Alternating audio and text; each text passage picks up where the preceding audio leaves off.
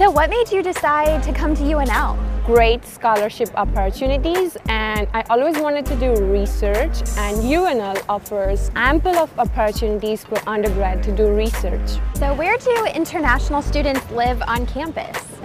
So most of the international students live in residence hall.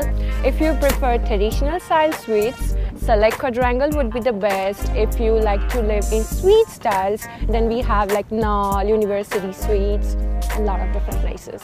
Which residence hall did you live in when you first arrived here? I lived in Selleck quadrangles where you have to share your room with a roommate and actually that's good for me because I am very talkative kind of person so I always like to get chit chat with people so I had a roommate from Nepal and right now she is also a very very good friend of mine. What was the food like there? To be very honest, I have never ever faced any problem related to food. Are you able to eat kind of the same foods that you would normally at home?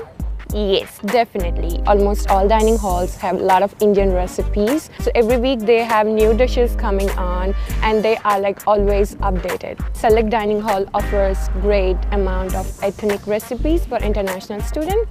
And if you want to have anything special for meal, you just have to submit a recipe to them and they will cook it for you. So a lot of international students that I've met with, they tell me that one of their favorite things about living on campus is they get paired sometimes sometimes with domestic students or other international students and it kind of makes them feel more connected to campus right away. What has been your experience with that? When you paired up with domestic students, you are actually bridging that gap from being an international student and you are trying to um, engage with the American culture. So definitely yes. One of the best way to do is to connect with different student organizations, so different countries, different arts, different dance forms. Basically living on campus mm-hmm. helps you get connected with those resources probably earlier than students who might not live on campus.